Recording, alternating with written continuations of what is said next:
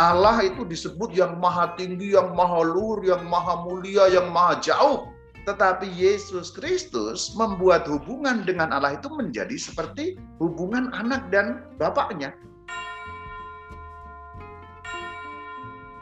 Saudara-saudari semuanya, Shalom Alaikum. Kita mau membahas doa Bapa kami mengenai maknanya. Nah, sekarang akan saya bahas satu persatu teksnya karena bagian pertama ini membahas terjemahan literalnya, maka saya akan tampilkan satu persatu.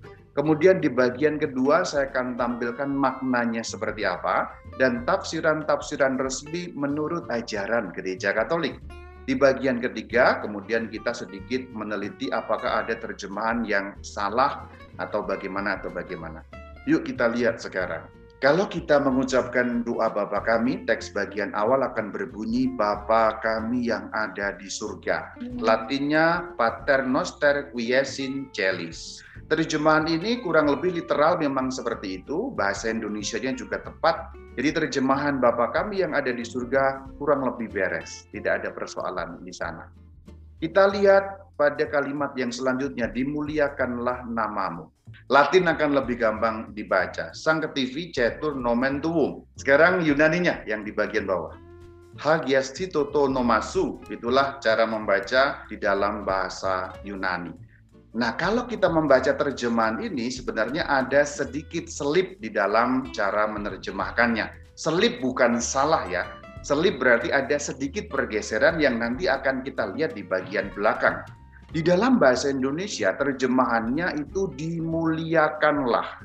Di dalam bahasa Latin berbunyi sanctificetur. Sanctificetur itu bentuk pasif yang akar katanya dari kata sanctus artinya suci atau kudus. Jadi suci atau kudus dalam bahasa Indonesia. Sementara kalau kita lihat teks Yunaninya juga demikian. Hagias Tito, Hagias Tito itu dari kata hagios atau hagia yang artinya juga kudus atau suci. Jadi baik sang ketivi cetur maupun hagias tito itu berakar pada kata yang sama yaitu arti harafiahnya adalah kudus. Maka sebenarnya kalau mau diterjemahkan secara harafiah maka bunyinya adalah dikuduskanlah namamu karena latinnya cetur kemudian Yunaninya hagias tito. Kalau demikian terjemahan kita salah dong, kan kita mengatakan dimuliakanlah. Di bagian terakhir saya akan bahas, maka bersabar dulu. Saya belum akan sampai ke sana. Nah, selanjutnya kalimat datanglah kerajaanmu. Jadi adveniat regnum tuum. Ini terjemahnya juga sangat literal, betul seperti itu. Demikian juga di dalam bahasa Yunaninya. El i basiliasu. Di terjemahan datanglah kerajaanmu persis seperti itu literal benar, lurus 100%. Nah selanjutnya terjemahan jadilah kehendakmu di atas bumi seperti di dalam surga. Bagaimana bunyi latinnya? Fiat voluntas tua sikutin celoetin terra. Sekarang Yunaninya Pak. Ya, di bagian atas ada dua baris ya. Di bagian atas itu berbunyi genithito totelemasu. Kemudian yang di bagian bawah itu berbunyi hos en urano keepigis. Nah, terjemahan di dalam bahasa Indonesia justru lebih literal kalau mengacu pada teks Yunaninya karena di dalam bahasa Yunaninya ada en urano, itu berarti di dalam surga. Epigis, epigis berarti bumi di atas, tapi di atas ya. Berarti malah terjemahan dalam bahasa Indonesia-nya memang literal betul dalam arti lurus 100% seperti itu. Jadi terjemahan di bagian ini tidak ada masalah. Jadi ini terjemahan oke. Okay. Selanjutnya, ada terjemahan berilah kami rezeki pada hari ini. Bagaimana bunyi latinnya? Panem nostrum quotidianum dan nobiso die. Kalau kita membaca teks Yunaninya, bagaimana? Tonarton himonton epiusion dosimon simeron. Sedikit bergeser di dalam terjemahannya Nah, kalau kita membaca dalam teks Latinnya dan dalam teks Yunaninya itu setara sebenarnya. Tonarton, arton itu panem dalam bahasa Yunani. Artinya apa? Roti sebenarnya. Jadi kalau kita menerjemahkan secara harafiah, berilah kami hari ini roti harian kami. Namun dalam bahasa Indonesia diterjemahkan menjadi rezeki. Apakah terjemahan ini salah? Tunggu di bagian terakhir saya akan membahas beberapa hal yang terkait penerjemahan yang agak sedikit bergeser ini. Maka saya beri tanda merah uh, kemudian saya terjemahkan secara lebih literal seperti ini. Selanjutnya, dan ampunilah kesalahan kami seperti kami pun mengampuni yang bersalah kepada kami. Kea vesimin ta evelimata himon, os kehimeis avikamen tois avilatis himon. Kita lihat dalam teks latinnya, et dimite nobis debita nostra. Sikut seperti etnos dimitimus debitoribus nostri, yang bersalah kepada kami. Memang seperti itulah. Jadi terjemahan dalam bahasa Indonesia dan ampunilah kesalahan kami seperti kami mengampuni yang bersalah kepada kami benar. Meskipun kata pun itu juga tidak muncul dalam teks aslinya, tapi kata pun itu bisa ditambahkan dalam terjemahan karena Indonesia kan memang mengenal kata pun, dia pun, saya pun tidak ada persoalan dengan terjemahan itu. Dan janganlah masukkan kami ke dalam pencobaan. Bagaimana bunyi latinnya Pak Firdi? et nenos indukas in tentationem. Sekarang Yunaninya seperti apa? Kemi esenenkis himas esperasmon. Jadi kata esenenkis itu memang agak sulit diterjemahkan. Nanti juga akan saya bahas di bagian terakhir. Tetapi sebenarnya teks ini tidak ada masalah dalam penerjemahannya dan janganlah masukkan kami ke dalam pencobaan. Literal memang seperti itu. Hanya dalam terjemahan seperti ini kita menjadi punya masalah dengan arti. Itulah kenapa pada waktu itu ada ribut-ribut di Italia karena terjemahan bagian ini sedikit diperbaiki atau direvisi untuk bahasa Italia dan kemudian teks Italia itu tidak ada pengaruhnya dalam bahasa Indonesia tapi orang Indonesia ikut ribut juga. Saya juga heran kalau ikut ribut. Toh teks kita dalam bahasa Indonesia tidak ada yang berubah dan janganlah masukkan kami ke dalam pencobaan. Bagian terakhir, tetapi bebaskanlah kami dari yang jahat, set liberanos amalo. Itu persis seperti itu, latinnya seperti itu, Yunaninya juga seperti itu, tidak ada yang menyimpang. Tetapi set libera, bebas, nos kami, a dari malo jahat. Itu terjemahannya, jadi beres uh, urusan terjemahan, tetapi masih ada dua soal yang terkait dengan literal terjemahannya yang tadi kita lihat sedikit bergeser dari tulisan atau teks aslinya dalam bahasa Yunani maupun dalam bahasa Latin. Yaitu yang pertama dikuduskanlah namamu, yang kedua berilah kami hari ini roti harian kami. Dalam terjemahan kita dimuliakanlah namamu, lalu terjemahan yang kedua ini dalam terjemahan kita berilah kami rezeki pada hari ini. Mulia atau kudus, Rezeki atau roti, apa yang benar? Nanti kita akan lihat di bagian ketiga. Nah, yang bagian ini kita akan lihat maknanya apa sih? Yuk kita lihat dari kalimat yang pertama, Bapa kami yang ada di surga. Kita akan membahas dulu kata Bapa. Di dalam KGK 2780, 2780 kita melihat seperti apa keterangan atau penafsiran resmi pemaknaan dalam doa Bapa kami menurut Gereja Katolik. Saya akan bacakan. Kita dapat menyapa Allah sebagai Bapa karena putranya yang menjadi manusia telah mewahyukannya kepada kita dan karena rohnya memperkenalkannya kepada kita. Perhatikan kalimat pertama penggal yang pertama. Kita dapat menyapa Allah sebagai Bapa Berarti kita manusia ciptaan Allah tidak menyapa Allah sebagai wahai pencipta atau sang pencipta, tetapi boleh menyapa sebagai Bapa karena apa? Karena sang putra yang sudah mewahyukannya.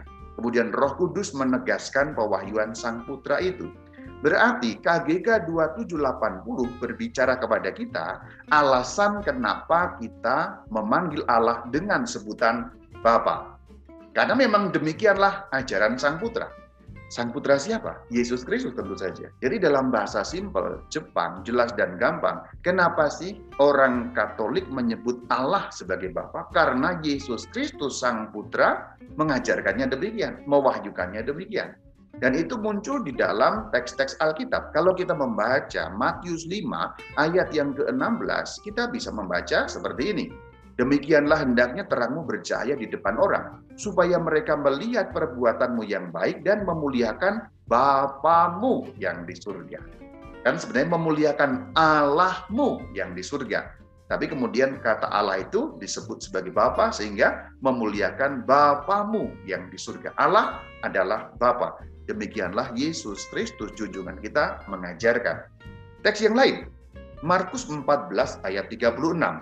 Katanya, berarti kata Yesus, ya Aba, ya Bapa, tiada yang mustahil bagimu, dan seterusnya, dan seterusnya. Kembali diulang, ya Bapa. Selanjutnya, ada satu teks lagi yaitu dalam Yohanes 20 ayat 21. Seperti Bapa mengutus aku. Jadi Allah mengutus Yesus. Allah adalah Bapa. Akunya di dalam teks itu adalah Yesus Kristus. Maka Allah mengutus Yesus, Bapa mengutus Yesus. Jadi Allah adalah Bapa. Demikianlah sebutan yang diwahyukan diajarkan oleh Sang Kristus. Selanjutnya kata kami kita bahas atau lengkapnya Bapa kami. Kenapa harus Bapa kami? Kenapa tidak Bapakku? Karena kalau berdoa kok kami ya. Dalam teks doa Bapa kami ketika berdoa sendiri juga tetap kami. Tidak dikatakan Bapakku yang ada di surga. Kenapa tetap kami? Kenapa tidak aku saja? Nah kita lihat penjelasannya di dalam KGK 2786. Bunyinya demikian. Sapaan Bapa kami dalam tanda petik diarahkan kepada Allah. Dari pihak kita, kata ganti ini bukan menyatakan suatu pemilikan, melainkan satu hubungan yang baru sama sekali dengan Allah. Jadi kata kami bukan menyatakan kepemilikan kita atas Allah. Justru sebaliknya, kita dimiliki oleh Allah, bukan kita memiliki Allah. Ini tidak sama seperti mobil kami, rumah kami, sekolah kami, laptop kami, komputer kami, gereja kami. Kalau kami dalam pengertian itu adalah kepemilikan rumah kami. Rama, ini rumah kami. Berarti saya atau kami pemilik atas rumah ini. Tapi dalam kata Bapa kami bukan demikian artinya. Namun hubungan yang baru sama sekali. Hubungan yang baru sama sekali itu maksudnya apa? Seumur-umur dalam sejarah pewahyuan, sepanjang manusia ini ada, Allah itu disebut yang maha tinggi, yang maha luhur, yang maha mulia, yang maha jauh. Tetapi Yesus Kristus membuat hubungan dengan Allah itu menjadi seperti hubungan anak dan bapaknya. Sehingga dekat. Itu hubungan yang sama sekali baru. Anda boleh lihat di dalam perjanjian lama. Gelar-gelar di dalam perjanjian lama itu kan yang maha hebat, yang maha perkasa, yang maha tinggi, gunung batuku, bentengku segala macam, tetapi tidak ada Bapa. Meskipun memang ada satu dua dalam perjanjian lama gelar atau sebutan Bapa, namun tidak tidak umum. Baru Yesus Kristus junjungan kita yang berani mengatakan Allah itu Bapa, Bapa Father ya. Itu yang disebut hubungan yang baru sama sekali. Jadi manusia itu anak, anak Allah Manusia bukan lagi hamba-hamba atau budak-budak atau rendahan-rendahan yang jauh, tetapi sangat dekat dan begitu dicintai. Itu yang dimaksud hubungan yang baru. Maka dikatakan Bapak kami. Nah kemudian kata Bapa kami, bahkan baru dua kata yang disebut pun sudah memberi kita satu pelajaran yang luar biasa bagus. Ketika Anda membaca KGK 2792, Anda mungkin akan kaget bahwa ternyata makna kata kami atau lengkapnya Bapa kami seperti yang dijelaskan ini. Dan inilah ajaran resmi gereja Katolik, pemaknaan yang resmi diberikan oleh gereja Katolik kepada kita. Mungkin selama ini kita tidak pernah memikirkannya, tapi itulah yang diajarkan gereja Katolik. Yuk kita lihat. KGK 2792. Kalau dengan jujur kita berdoa Bapa kami, kita menyingkirkan individualisme. Orang yang menganut paham individualisme, ya yang penting dirinya, orang lain tidak penting. Maka ketika kita berdoa Bapa kami, our Father, Pater Noster, itu sesungguhnya kita diajak hal yang pertama untuk melawan semangat mementingkan diri sendiri, individualisme. Kalimat lanjutannya, tidak mengucilkan seorang pun, tidak boleh mengeksklusikan. Karena apa? Karena Bapa kami. Kami sebagai bentuk jamak berarti termasuk orang lain. Artinya di situ. Ketika kita mengatakan dalam doa Bapa kami, Selain kita harus menolak individualisme atau mengurangi itu atau berusaha keras untuk bertobat dari individualisme, kita pun dilarang untuk mengucilkan seorang pun.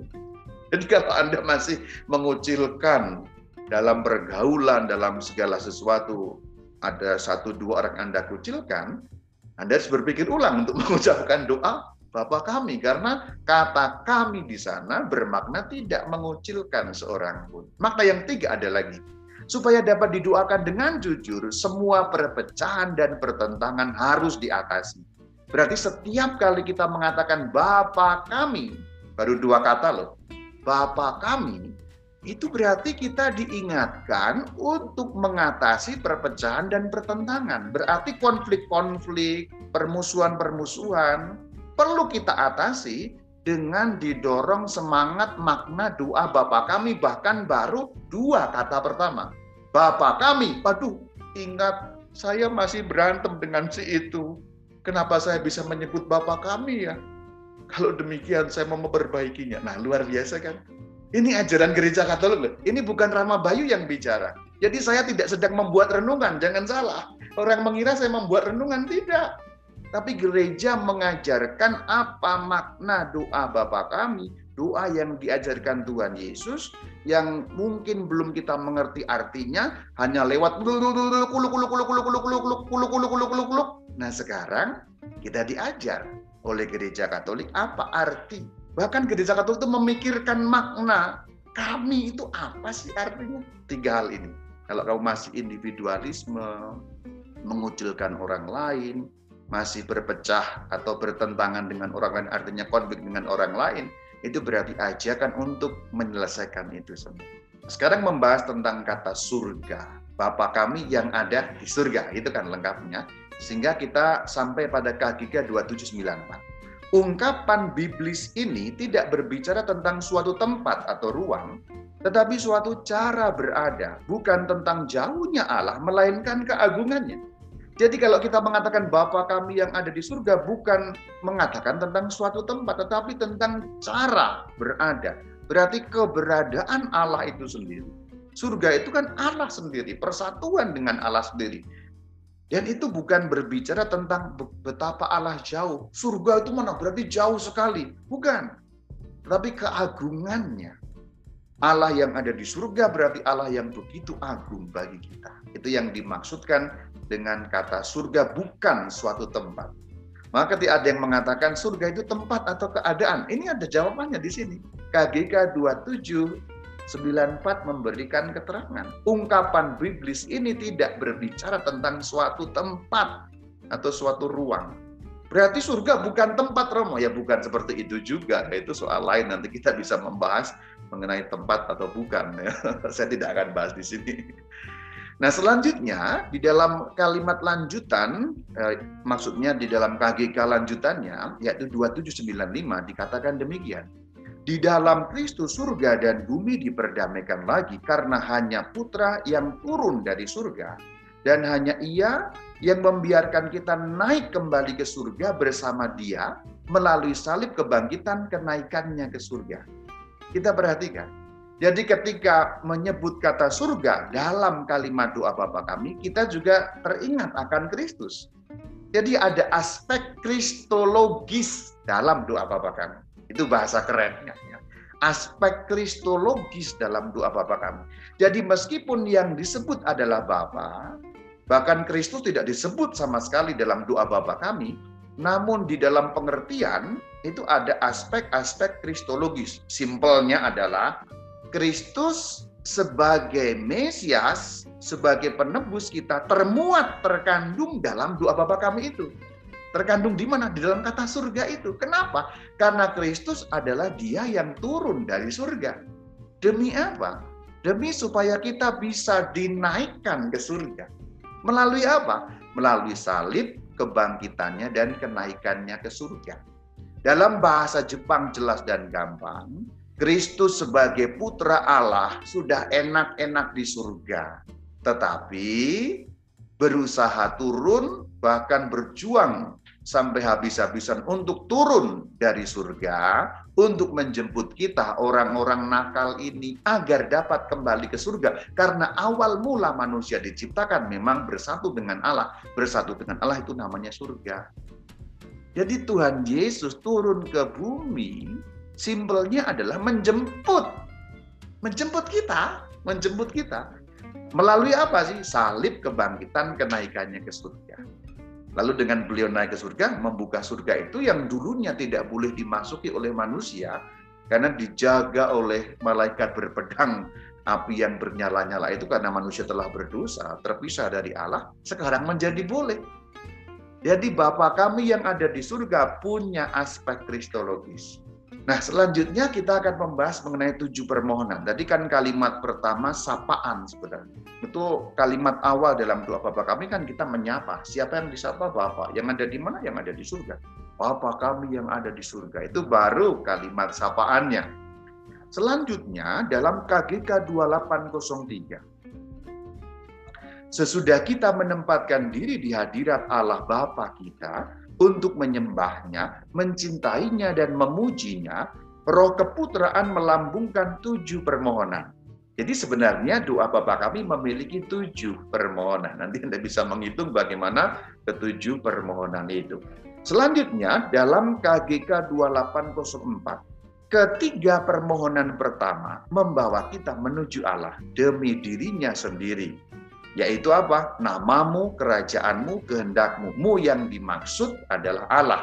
Berarti nama Allah, kerajaan Allah, kehendak Allah. Itulah yang dimohon dalam tiga permohonan yang pertama. Mengenai nama Allah, kerajaan Allah, dan kehendak Allah.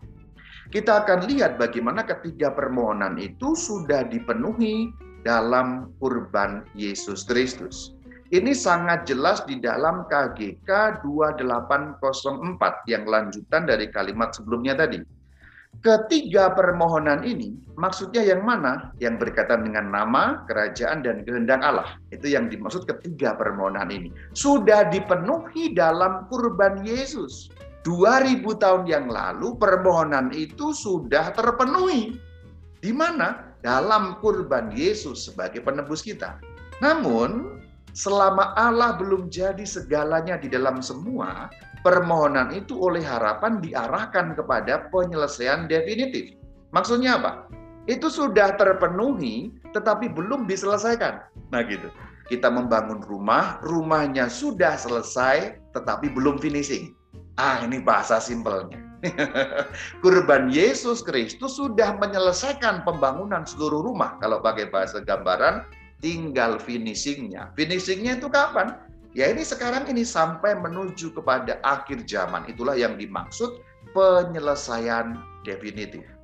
Tinggal menuju pada bagian-bagian akhirnya poles-poles lah kalau kita pakai gambaran bahasa mengenai rumah tadi itu. Lalu kita akan lihat dimuliakanlah namamu karena terkait dengan tiga permohonan pertama, nama, kerajaan, dan kehendak. Jadi pertama terkait dengan nama Allah. Sebentar mengenai istilah nama. Di dalam bahasa Alkitab, terutama perjanjian lama, kata nama Allah itu berarti Allah sendiri. Karena orang perjanjian lama, orang Yahudi memang tidak atau sungkan menyebut Allah. Maka yang disebut namanya. Itulah kenapa orang Yahudi untuk menyebut Allah, mereka biasa juga mengatakan Shem, Hashem. Jadi Hashem itu Allah.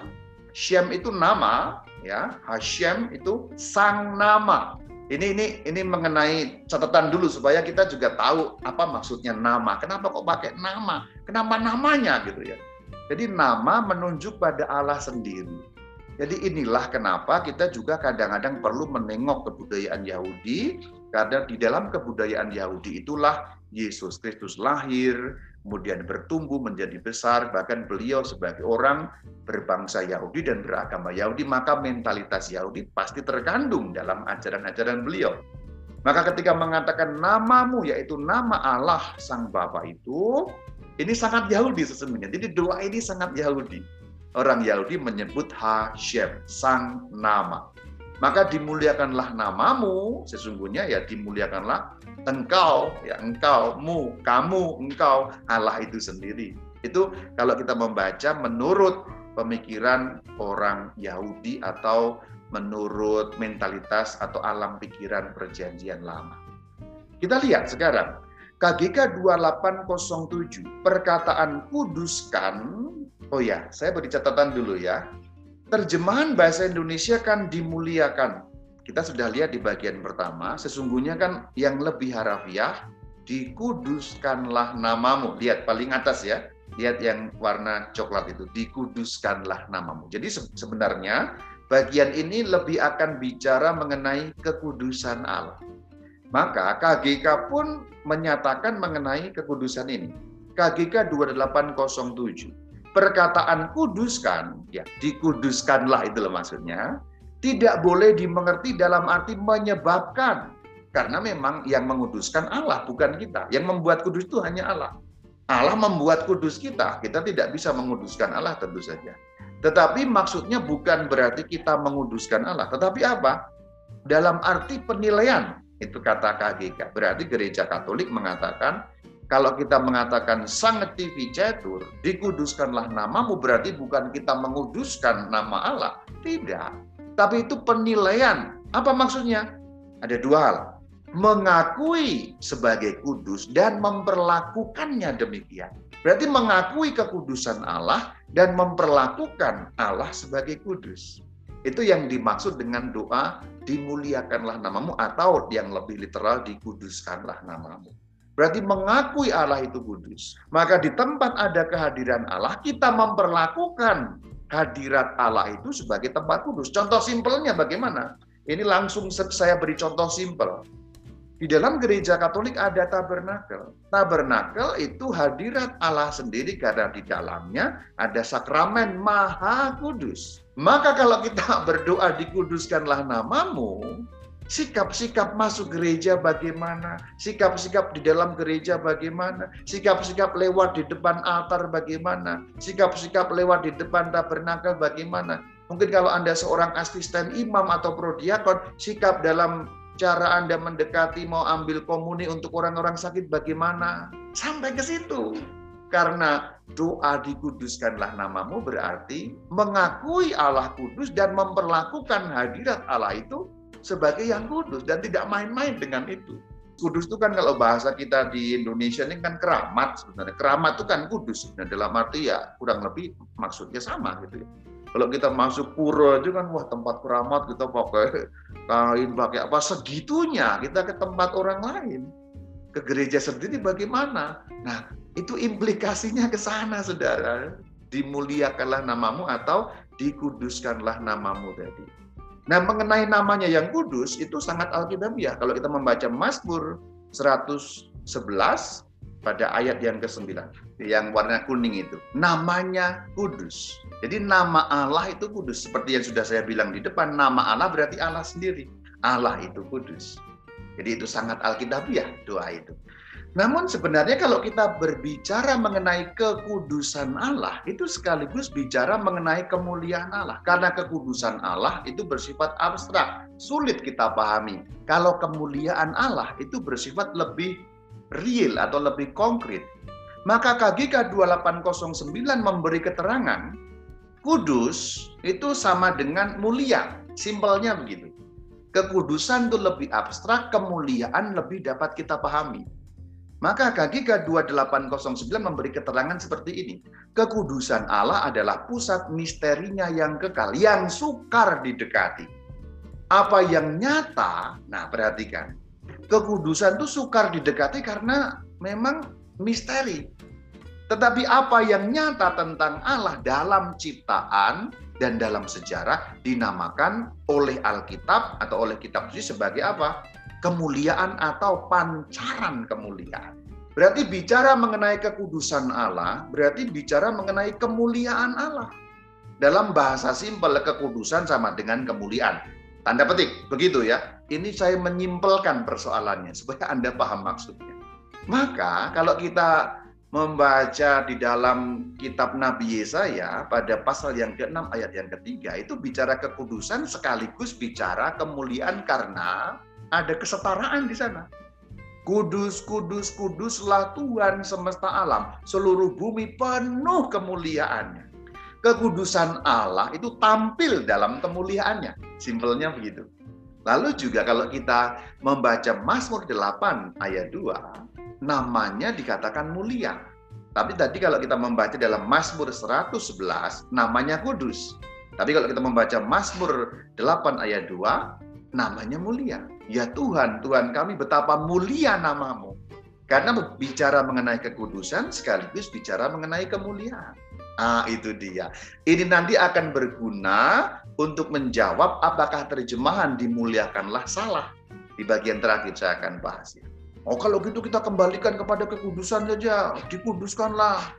Kita kembalikan pada dikuduskanlah, dimuliakanlah salah. Nah, saya sering menjumpai juga itu ya, sarjana-sarjana Universitas Gugliana.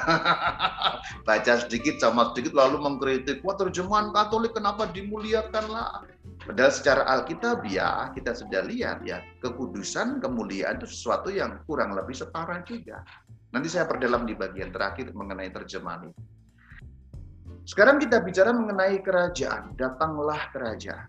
Itu ada dalam keterangan KGK 2816. Nah rupanya gereja katolik mengajarkan bahwa kata kerajaan dalam doa Bapa kami itu punya tiga aspek. Perhatikan, KGK 2816 Kerajaan itu, kerajaan Allah yang dimaksud, telah datang dalam kematian dan kebangkitan Kristus. Berarti arti yang pertama, kerajaan itu datangnya pas kapan? Kematian dan kebangkitan Kristus. Karena dengan kebangkitan Kristus, maut dikalahkan. Berarti kerajaan Allah datang. Karena justru manusia pertama itu berdosa kan kemudian mendapat maut atau kena maut. Maka dengan kebangkitan Sang Kristus maut dikalahkan. Itu persis seperti yang kita nyanyikan setiap kali kita merayakan malam Paskah, kemudian masa Paskah. Karena maut dikalahkan, kerajaan Allah itu telah datang. Ini aspek yang pertama, aspek pada masa lampau yang efeknya sampai kepada akhir zaman, sampai selama-lamanya. Selanjutnya aspek yang kedua, sejak perjamuan malam terakhir kerajaan Allah datang dalam Ekaristi. Nah rupanya aspek yang sedang berlangsung, Ekaristi itulah kerajaan Allah yang datang bagi kita. Selama ini kan kita nggak pernah berpikir mengenai itu. Jadi ketika mengatakan datanglah kerajaanmu, kemudian kita sedang mengikuti Ekaristi, kemudian ah ini kerajaan Allah yang datang. Aspek ini luar biasa. Saya sampai terkaget-kaget ketika mendalami mengenai doa Bapa kami. Ternyata sedalam itu pemaknaan gereja atas doa ini dan kemudian kaitannya dengan Ekaristi. Itulah kenapa di dalam perayaan Ekaristi doa Bapa kami ditempatkan antara doa syukur agung dengan komuni. Persis di bagian tengah-tengah itu. Karena ketika kita berdoa datanglah kerajaanmu, lalu pas terima komuni, aha, itu kerajaan yang datang. Luar biasa kan? Asoi betul ini. Selanjutnya aspek yang ketiga yang baru akan datang dalam arti dipenuhi definitif. Kerajaan Allah akan datang dalam kemuliaan. Apabila Kristus akan menyerahkannya kepada Bapa. Itu tadi yang disebut oleh Pak Firdi, itu aspek yang mendatang. Aspek yang di depan pada masa depan, nanti parusia akhir zaman kedatangan Kristus yang kedua, ketika seluruh kejahatan dikalahkan dan Kristus menjadi Raja selama-lamanya bagi kita, kerajaan damai sejahtera, aman, tentram, tidak ada yang berbuah dan lain sebagainya dan lain sebagainya seperti yang tadi Pak Firdi katakan. Berarti Pak Firdi tadi juga tidak salah Pak. Aspek itu ada di sini. Jadi tapi ini kita ada tiga aspek. Sudah datang, sedang datang, dan akan datang. Dan yang sedang datang itu di dalam perjamuan Ekaristi. Kerajaan Allah datang dalam Ekaristi. Berarti ketika kita berdoa Bapa kami pada saat misa itu datanglah kerajaanmu. Lalu kita maju untuk terima komuni. Inilah kerajaan Allah yang datang. Haleluya, saudara. Katakan amin, haleluya, saudara. Ini ajaran resmi gereja Katolik, bukan karangan Rama Bayu, saudara. Mantap ya, mantap sekali. Selanjutnya kita bicara mengenai kehendak Allah. Dalam KGK 2822 disebutkan apa kehendak Allah itu. Kita lihat. Adalah kehendak Bapa kita supaya semua orang diselamatkan dan memperoleh pengetahuan akan kebenaran. Jadi kehendak Allah itu apa? Semua orang selamat. Itulah kehendak Allah. Kehendak Allah adalah keselamatan bagi semua orang. Itulah kenapa Sang Kristus wafat bagi kita supaya semua orang selamat. Memang ada yang kemudian tidak selamat tapi bukan berarti Allah menghendaki orang-orang tertentu tidak selamat, bukan. Tapi karena menolak untuk selamat. Yang disebut menghujat roh kudus dalam istilah Alkitab itu. Selanjutnya apa kehendak Allah? Masih sambungannya. Perintahnya yang mencakup semua perintah lain dan menyatakan kehendak Allah kepada kita. Nah itu Yohanes 13 ayat 34. Kasihilah sesamamu sama seperti aku telah mengasihi kamu dan seterusnya. Itulah kehendak Allah. Nah, kalau, kalau kita membuka Alkitab, pendasarannya jelas. Bahwa Allah menghendaki keselamatan semua orang dapat kita lihat di dalam surat kedua Petrus pada pasal yang ketiga ayat yang ke-9. Nah itulah kehendak Allah. Perhatikan, Allah menghendaki supaya jangan ada yang binasa. Maksudnya manusia satu pun tidak ada yang masuk neraka. Bahasa Jepangnya jelas dan gampangnya. Melainkan apa? Semua orang berbalik metanoia, bertobat, U-turn kepada Allah. Dengan demikian semua orang selamat. Itulah kehendak Allah. Jadi kalau kita mengatakan jadilah kehendakmu dalam kerangka yang besar adalah supaya semua orang selamat. Itulah kenapa ketika Bunda Maria jadilah kehendakmu menurut uh, jadilah um, uh, padaku menurut perkataanmu itu kerangkanya kan sebenarnya ini supaya semua orang selamat dan Bunda Maria perlu menerima kabar itu dan mengatakan ya pada kabar malaikat. Ini kalau kita sambungkan dengan Bunda Maria di sana ya. Jadilah kehendakmu maka dikatakan di atas bumi seperti di dalam surga. Karena di dalam surga semua kehendak Allah memang terlaksana dengan sempurna. Dan bumi ini memang masih menuju pada proses untuk sampai pada kesudahannya dalam arti penyempurnaan dalam kerajaan Allah tadi itu. Simpelnya apa kehendak Allah? Satu, tidak ada orang yang masuk neraka, bahasa simpelnya. Dua, manusia saling mengasihi, mengasihi sesama manusia. Yohanes 13 ayat 34. Itu kunci-kunci memahami ayat-ayat ini. Selanjutnya kita akan membahas berilah kami rezeki pada hari ini. Di dalam KGK 2830 itu ada keterangan seperti ini yang kemudian dimaksud rezeki atau kalau dalam bahasa Latin panem, arton artinya roti, seperti apa sih? Kita lihat mustahil bahwa Bapa yang menganugerahkan kehidupan kepada kita tidak memberikan juga makanan serta segala kebutuhan jasmani dan rohani lainnya bagi kehidupan itu. Jadi maksudnya ketika memohon roti, rezeki, ada keyakinan bahwa Allah mencukupi kebutuhan jasmani dan rohani. Jadi yang dimaksud rezeki dalam arti doa Bapa kami bukan hanya persoalan yang jasmani, KGK 2830 mengatakan makanan tapi juga kebutuhan jasmani dan rohani.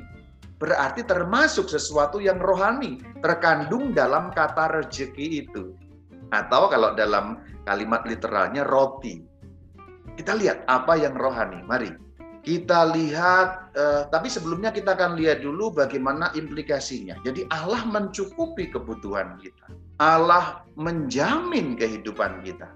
Dan ini bagus sekali dirumuskan di dalam KGK 2834. Berdoalah dan bekerjalah. Ora et labora. Ini sangat katolik. Jadi ora et labora itu ajaran katolik yang tercantum dalam KGK 2834. Itu reg, itu dalam regula apa Benediktus ada itu. Maka pertapa pertapaan-pertapaan itu selalu punya slogan ini ya ora et labora berdoalah dan bekerjalah.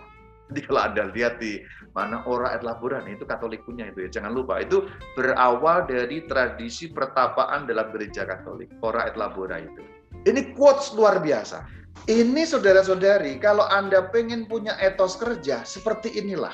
Etos kerja seorang Kristen sejati kita harus mengacu pada ajaran gereja Katolik yang tercantum dalam KGK 2834. Berdoalah seakan-akan segala sesuatu bergantung pada Allah, seakan-akan kamu tidak bisa apa-apa. Dan kalimatnya berbunyi dan loh, berarti sekaligus bekerjalah seakan-akan segala sesuatu bergantung pada kamu. Kamu yang menentukan. Tapi ini dilakukan dalam bersamaan. Ini etos kerja menurut gereja Katolik seperti ini. Ini quotes yang luar biasa kalau menurut saya. Berdoalah seakan-akan semua itu bergantung pada Allah. Sekaligus bekerjalah seakan-akan segala sesuatu bergantung pada kamu.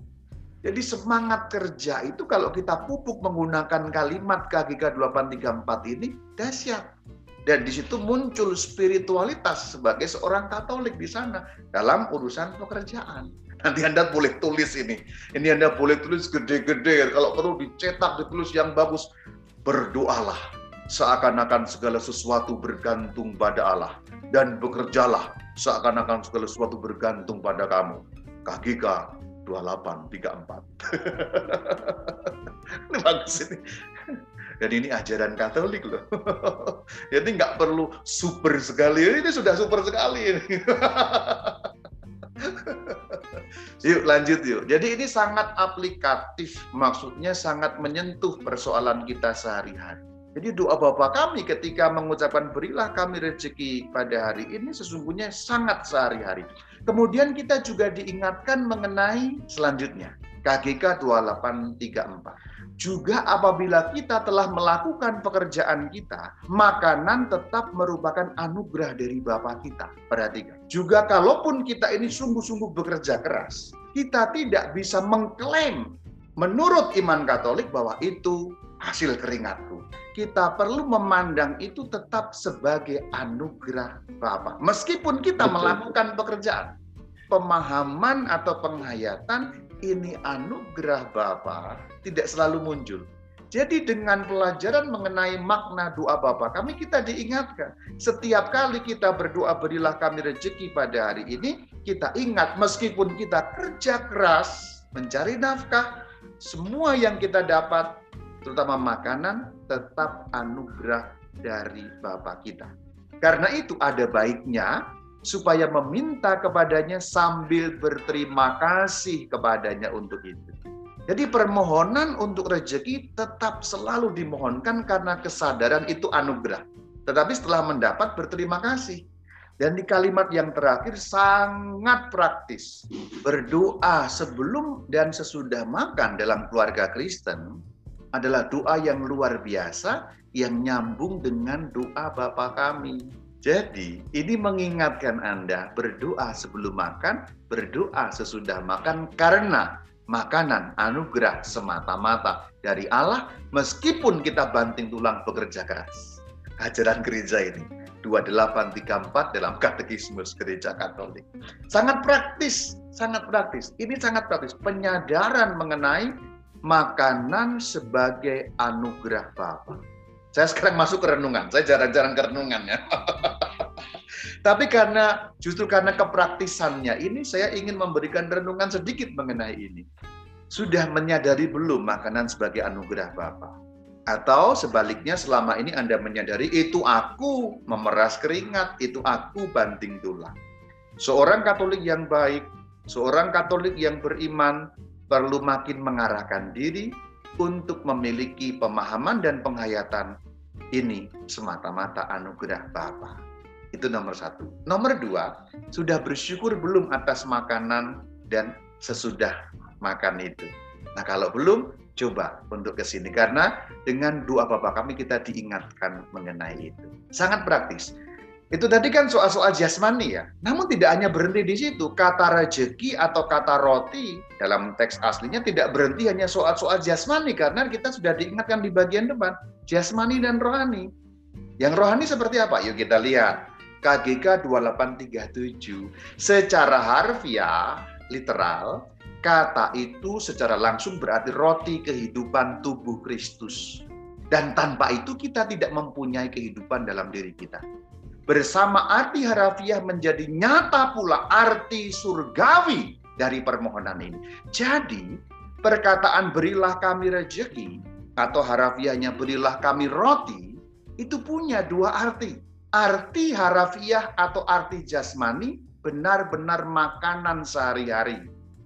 Arti rohani adalah rezeki surgawi yaitu tubuh Kristus bahwa kata rezeki aslinya berbunyi roti. Nah, kalau kita mengingat makna aslinya itu, maka nyambung roti yang dimaksud adalah roti makanan rohani tubuh Kristus.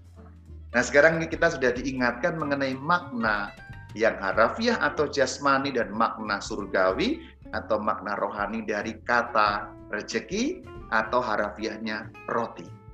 Nah, inilah gunanya memperdalam makna dari Bapak kami. Ada ayatnya enggak? Oh, ya ada lah Yohanes 6:55. Sebab dagingku adalah benar-benar makanan. Daging Kristus, tubuh Kristus apa? Ya roti ekaristi itu. Nyambungnya ke sana ternyata saudara-saudara. Nah selanjutnya kita lihat bagian ampunilah kesalahan kami seperti kami pun mengampuni yang bersalah kepada kami. Menurut KGK 2838 ada keterangan seperti ini permohonan kita hanya dikabulkan kalau sebelumnya kita sudah memenuhi satu tuntutan. Jadi ada tuntutan yang dikenakan kepada kita. Jadi makna kalimat ampunilah kesalahan kami seperti kami pun mengampuni bukan berarti kita ngajari Tuhan.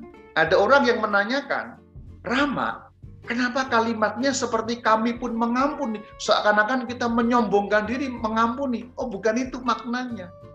Tetapi maksudnya adalah kita bisa memohon pengampunan kalau sudah lebih dulu mengampuni. Dan memang ayat Alkitab bicara mengenai itu.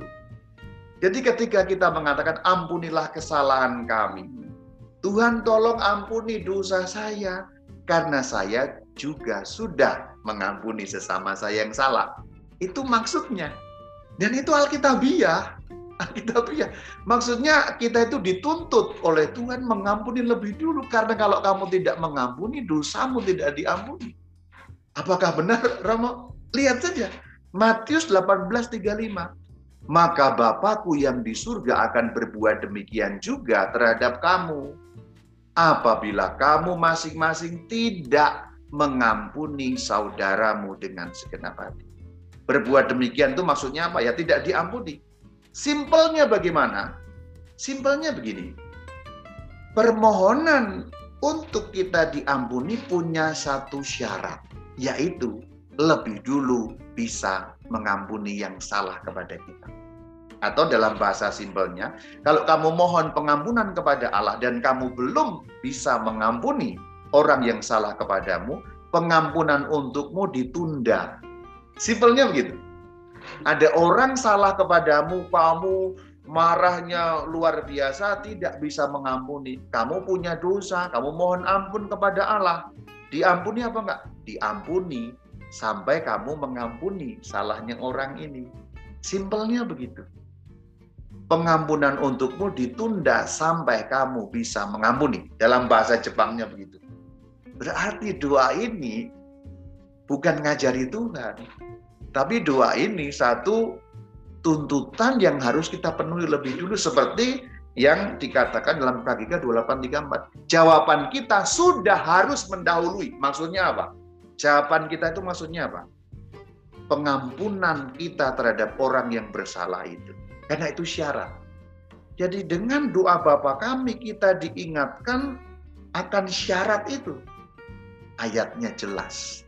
Matius 18:35 kan? Untuk yang tanya mana ayatnya? Ini saya kasih ayatnya. Memang jelas memang begitulah. Begitulah cara kerjanya pengampunan. Kamu mengampuni dosamu diampuni. Kamu tidak mengampuni pending dulu sampai kamu mengampuni. As simple as that. Jadi deg-degan saya jadi deg-degan karena saya juga belum bisa mengampuni beberapa orang ya. Jadi deg-degan juga saya sudah diampuni belum? Sudah tapi pending. Ya. Sampai saya betul-betul mengampuni orang itu, saya juga terlepas dari dosa kesalahan saya. Asaya, asaya. Dan ini quotes yang bagus lagi. 2844. Menurut ajaran gereja Katolik dalam KGK 2844, pengampunan itu membuktikan bahwa di dunia ini cinta lebih kuat daripada dosa. Itulah yang akan dibuktikan dengan pengampunan. Dosa tidak cukup bisa merusak kalau musuhnya adalah cinta. Pengampunan berarti kan juga orang tidak membalas dendam. Membalas dendam berarti apa? Berbuat dosa yang lain lagi, gitu. Jadi kalau dalam film kungfu atau film apa itu kan balas, balas, balas, balas.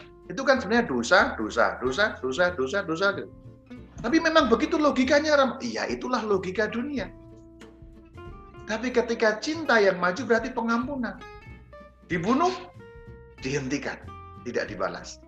Berarti di situ kita buktikan cinta memang lebih kuat dari pengampunan. Dan pengampunan adalah cara kerja Allah. Cara kerja Allah yang lebih kuat cintanya daripada memikirkan kesalahan kita. itu kuatnya luar biasa. Pengampunan sama dengan bukti cinta lebih kuat dari dosa. Nah, itu quotesnya. Pengampunan sama dengan bukti cinta lebih kuat daripada dosa. Kaki KGK 2844. Selanjutnya, nah ini ini problematik juga. Dan janganlah masukkan kami ke dalam pencobaan. Nah ini menarik ini. Ini menarik. Ini yang yang lalu yang di Italia menjadi heboh itu ya. Kalau kita membaca kalimatnya, ini harafiah betul. Dan janganlah masukkan kami ke dalam pencobaan. Seakan-akan kok Allah memasukkan kita ke dalam pencobaan. Jawabannya apa? KGK sudah menjawab. Gereja Katolik sudah menjawab. Kita lihat. Di dalam KGK 2846 dijelaskan bahwa kata Yunani yang dipakai, kita sudah lihat di depan tadi, itu tidak mudah. Perhatikan, tidaklah mudah untuk mengungkapkan dalam satu kata ungkapan Yunani yang kira-kira berarti janganlah membiarkan kami masuk ke dalam pencobaan atau janganlah kami dikalahkan oleh pencobaan. Jadi sebenarnya kalimat dalam bahasa Yunani tadi sesungguhnya sulit diterjemahkan. Maka KGK 2846 ajaran gereja Katolik sampai membuat pernyataan tidak mudah menerjemahkan satu kata Yunani itu. Yang kalau diterjemahkan menjadi panjang memang. Jangan membiarkan kami masuk ke dalam pencobaan. Berarti bukan kok Allah memasukkan dalam pencobaan, tapi justru sebaliknya. Jangan membiarkan kami sampai masuk ke sana. Atau jangan membiarkan kami kalah oleh itu. Itu maknanya begitu. Inilah yang disebut loss in translation atau problem terjemahan. Memang kadang-kadang satu kata, satu ungkapan tidak begitu mudah. Terjemahan yang seperti itu ya memang sudah yang yang terbaik seliteral mungkin.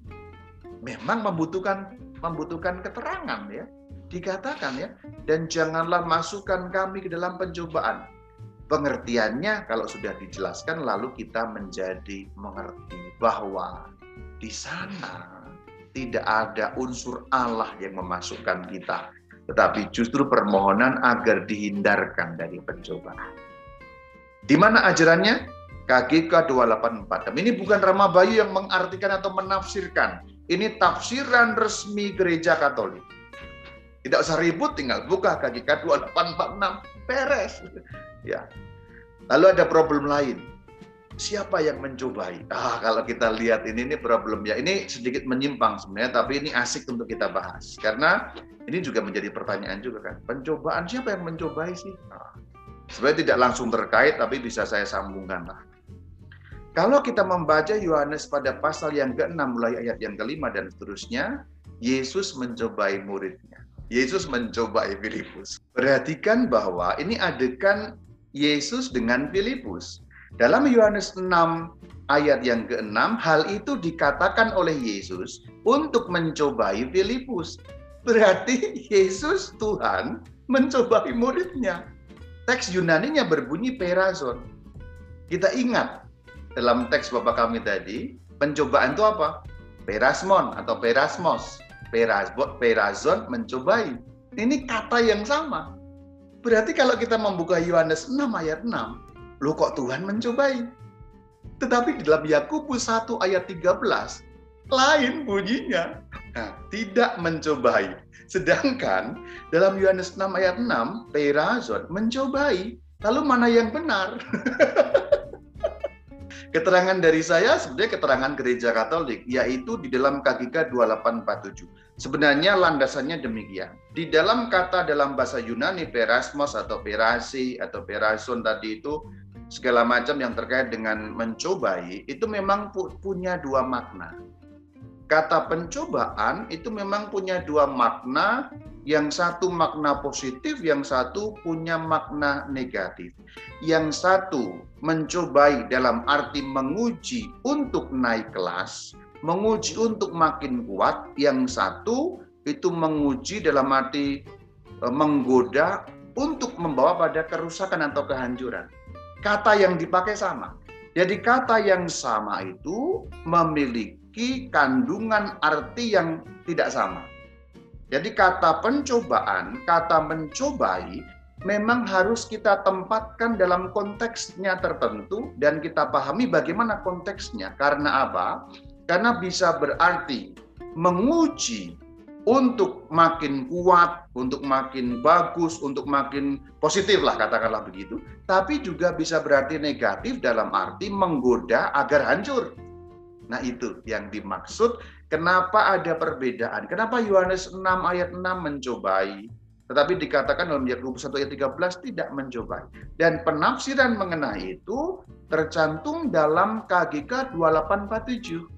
Roh Kudus menyanggupkan kita membeda-bedakan antara pencobaan yang memang perlu sebagai masa pencobaan penuh harapan. Nah, warna kuning, masa pencobaan penuh harapan itulah yang dimaksud menguji supaya makin baik demi pertumbuhan manusia batin. Jadi demi pertumbuhan. Dan hal yang kedua, godaan yang membawa dosa dan kematian. Pendek kata yang menghancurkan. Jadi di situlah memang kata perasmos dalam berbagai macam variasinya, perason, perasi, ya, perasmon, itu memang memiliki dua makna. Tafsiran resminya ada di dalam KGK 2847. Kata pencobaan itu bisa berarti ujian untuk makin baik, bisa berarti godaan untuk kehancuran. Nah itulah. Maka di sini kalau kita membaca Yakobus 1 ayat 13, makna apa? Makna godaan menghancurkan, maka Allah tidak akan menggoda untuk menghancurkan manusia. Itu betul. Kalau kita kemudian membaca Yohanes 6 ayat 6, perazon di sini dalam arti apa? Dalam arti ujian untuk makin baik. Jadi Filipus diuji supaya dia makin beriman kepada Tuhan. Dalam arti itu. Itulah kenapa dalam perjanjian lama kita juga melihat bagaimana Abraham diuji bukan untuk menjatuhkan, tapi untuk naik kelas. Itulah kata perazon. Itulah kata perasi. Itulah kata perasmos. Pencobaan. Bisa berarti ujian, bisa berarti godaan. Tapi arahnya lain. Satu positif, satu negatif. Dan itu juga ada dalam Alkitab. Contohnya, dalam Roma 5 ayat 3, ini sesuatu yang bersifat seperti pencobaan tadi, kesengsaraan, tapi menimbulkan apa? Tahan uji, ketekunan, tahan uji, pengharapan. Arahnya positif. Perhatikan, kesengsaraan, lalu menjadi ketekunan, lalu menjadi tahan uji, tahan uji menimbulkan pengharapan. Jadi naik kelas. Sesuatu yang sengsara, itu kan berarti seperti pencobaan tadi, tapi membawa sesuatu yang baik. Kisah Rasul 14, 22. Untuk masuk ke dalam kerajaan Allah kita harus mengalami banyak sengsara. Jadi naik kelas. Sengsara, tapi untuk masuk ke dalam kerajaan. Itu Alkitab ya. Nah itulah arti dari pencobaan. Memang ada dua hal. Jadi kita harus teliti atau melihat konteks apa yang dimaksudkan dengan kata perasmos itu. Terakhir, tidak banyak karena ini gampang sekali. Bebaskanlah kami dari yang jahat.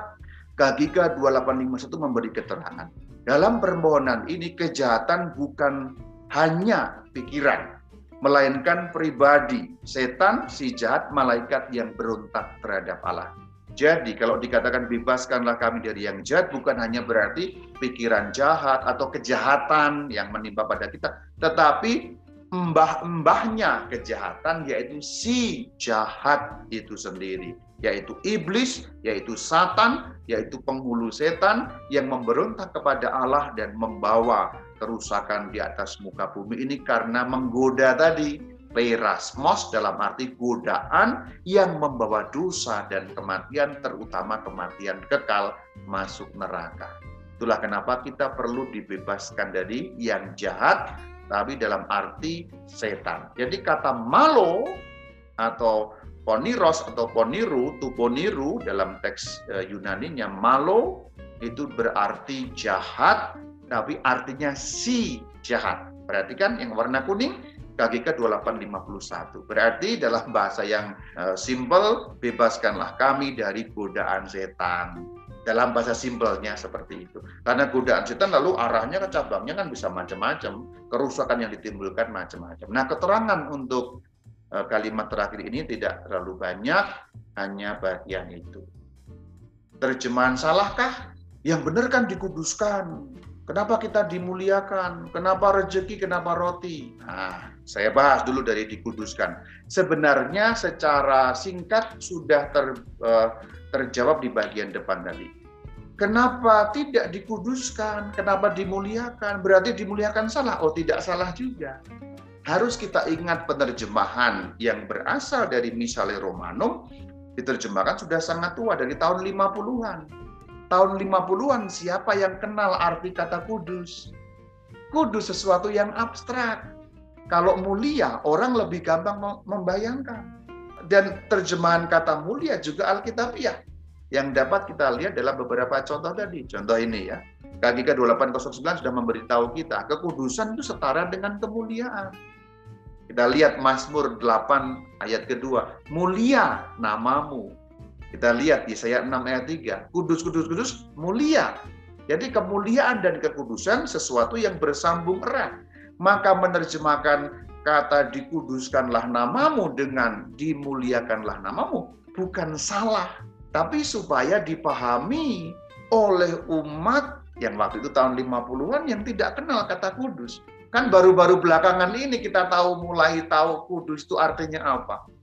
Pada zaman itu kata mulia lebih di dikenal. Lihat saja lagu ulang tahun itu. Panjang umurnya, panjang umurnya, panjang umurnya serta mulia. Kemuliaan itu lebih gampang dibayangkan karena tidak abstrak. Kekudusan itu abstrak. Itulah kenapa KGK memberitahu kita yang abstrak itu kekudusan, tapi pancaran kemuliaannya lebih real, lebih konkret. Sehingga orang lebih paham. Maka ketika gereja katolik dulu tahun 50-an menerjemahkan dikuduskanlah namamu menjadi dimuliakanlah namamu, bukan mau menyalahkan makna. Dan itu punya pertanggungjawaban yang alkitabiah. Mazmur 8 ayat 2. Dan kita lihat Yesaya 6 ayat 3, kudus, kudus, kudus, kemuliaan, setara itu. Tidak persis sama memang betul, tetapi membantu kita lebih dapat membayangkan apa yang dimaksud. Memang kalau mau harafiah dikuduskanlah. Dan sangat mungkin untuk waktu-waktu mendatang, terjemahannya akan diubah menjadi dikuduskanlah. Karena kita zaman-zaman sekarang sudah lebih gampang memahami apa itu maksudnya kudus, kekudusan, dan seterusnya. Kita sudah mulai baca Alkitab. Tapi siapa yang baca Alkitab tahun 50-an? Tidak ada. Tidak ada orang Katolik baca Alkitab tahun 50-an. Sekarang kita sudah mulai kenal konsep kudus. Karena kita juga sudah mulai baca Alkitab. Itu loh sejarahnya. Jadi Anda itu yang sarjana Gugliana itu nggak usah teriak-teriak ini gereja Katolik salah, dikuduskanlah kok dimuliakanlah, ngaco. Anda yang kurang pengertian, ya. Historisitasnya pelajari dulu, konteks masyarakat Indonesia pelajari dulu, konteks orang Katolik zaman 50-an pelajari dulu. Konteks katanya pelajari dulu, biblisnya pelajari dulu dan secara biblis buka Mazmur 8 ayat 2, buka Yesaya 6 ayat 3. Kekudusan, kemuliaan ya nyambung gitu. Tidak salah. Wahai sarjana Gugliana, jangan asal teriak-teriak, mentang-mentang sekolah di Google, lalu Anda merasa mengerti semuanya. Tidak sesimpel itu Verguso. Tidak berarti Anda googling mengenai kedokteran, Anda lalu tiba-tiba jadi dokter. Tidak sesimpel itu Verguso seorang dokter untuk betul bisa mengobati pasien berfungsi untuk sesama pendidikan panjang untuk menguasai ilmu kedokteran. Lalu Anda tiba-tiba googling terus merasa tahu, tidak sesimpel itu. Persis sama untuk mengetahui mengenai teologi, ajaran iman, seorang presbiter perlu 10 tahun sekolah. Sesuatu yang tidak bisa dianggap gampang untuk waktu singkat. Ini bukan berarti saya memegahkan diri, tidak. Saya hanya sedang berbicara kepada Anda yang sok-sokan heboh-heboh dengan hanya sedikit membaca buku lalu merasa jadi teolog gitu loh. Itu persis dengan soal dokter tadi. Bukan berarti Anda sering membaca artikel kesehatan tiba-tiba Anda jadi dokter. Bukan berarti Anda banyak membaca soal-soal teologi atau iman Anda bisa menjadi teolog. 10 tahun saudara untuk seperti itu dokter juga sekian 8-9 tahun. Ini bukan untuk menyombongkan diri, tidak. Tetapi untuk menyadarkan sarjana-sarjana Gugliana itu supaya tidak membabi buta, nyerang sana nyerang sini, seakan ilmunya tinggi gitu. Padahal begitu kami itu lihat, mohon maaf ya, kami yang belajar tuh kalau lihat itu kadang-kadang ya elah gitu loh maksudnya tuh. itu seperti Anda, kalau Anda misalnya Anda ahli dalam bidang tertentu, apa pun lah, ekonomi atau arsitektur, lalu tiba-tiba ada orang yang cuma berbekal Google lalu ngomong tentang itu seakan-akan hebat gitu. Anda yang tahu persis akan bilang ya elah gitu. Sama. Saya itu juga sering bilang ya elah gitu. itu ya, saya mengkritik Anda para sarjana Googleana yang gemar teriak-teriak menyalah-nyalahkan itu ya. Terakhir yang mengenai roti harian ini juga simpel lah jawabannya ya Tadi sudah dijawab di bagian depan, yang penting pemaknaannya kita sudah tahu ya. Makanan sehari-hari juga roti ekaristi. Kenapa kok diterjemahkan rezeki? Ya simple. Simple ini saja. Lihat gambar ini saja. Maksudnya kalau diterjemahkan roti, apa artinya untuk orang Indonesia? Roti itu untuk kita itu bukan makanan pokok gitu. Jadi sulit kita memahami berilah kami roti itu cemilan saja, tidak menunjukkan makna yang aslinya. Loh kenapa itu kan aslinya roti? Ya untuk orang Eropa tidak ada masalah karena orang Eropa memang makan roti. Dan Tuhan Yesus sebagai orang Yahudi memang tidak makan nasi dan memang roti gitu. Jadi inilah yang disebut problem kebudayaan. Ketika Tuhan mengajarkan berilah kami roti, itu kan konteksnya konteks makanan pokok, makanan yang memenuhi kehidupan. Ketika diterjemahkan ke dalam bahasa Eropa, Latin kan bahasa Eropa, kata roti masih sangat memadai karena orang Eropa makan roti. Tapi ketika itu sampai di Jawa kita makan nasi, apa artinya roti? Apalagi itu belum lagi nyambung soal kolonialisme. Pada zaman kolonial roti itu makanan Belanda, makanan penjajah. Berilah kami roti, berilah kami makanan penjajah. Maknanya kacau. Maka kata rezeki dipilih untuk menggantikan kata roti dalam arti idiomatis bukan dalam arti literal. Idiomatis itu memindahkan konsep, maksudnya begitu. Jadi yang yang diterjemahkan bukan lagi harafiah kata per kata, tetapi yang diterjemahkan adalah konsepnya. Roti dalam teks Yunani atau teks Latin panem yang artinya roti tadi, maksudnya ya makanan pokok, makanan inti, makanan sehari-hari. Ketika diterjemahkan ke Indonesia roti bukan. Itu bukan makanan sehari cemilan. Maka kalau kita terjemahkan roti artinya berbeda karena kita makan nasi. Maka dipilih kata rezeki jadi bukan salah. Itulah namanya problem terjemahan yang tidak gampang karena cross culture kebudayaan yang berbeda. Itu dia nggak simpel kan menerjemahkannya jadi sekali lagi anda sarjana Googleana tidak perlu teriak-teriak itu salah. Tapi nanti bisa dikembalikan nggak kepada terjemahan roti? Ya bisa, lama-lama bisa. Kalau kita sekarang sudah mulai makan roti umpamanya, nanti lalu menjadi umum dalam masyarakat kita, pengertian kata roti itu sendiri berubah. Terima kasih semuanya. Saya ucapkan shalom alaikum.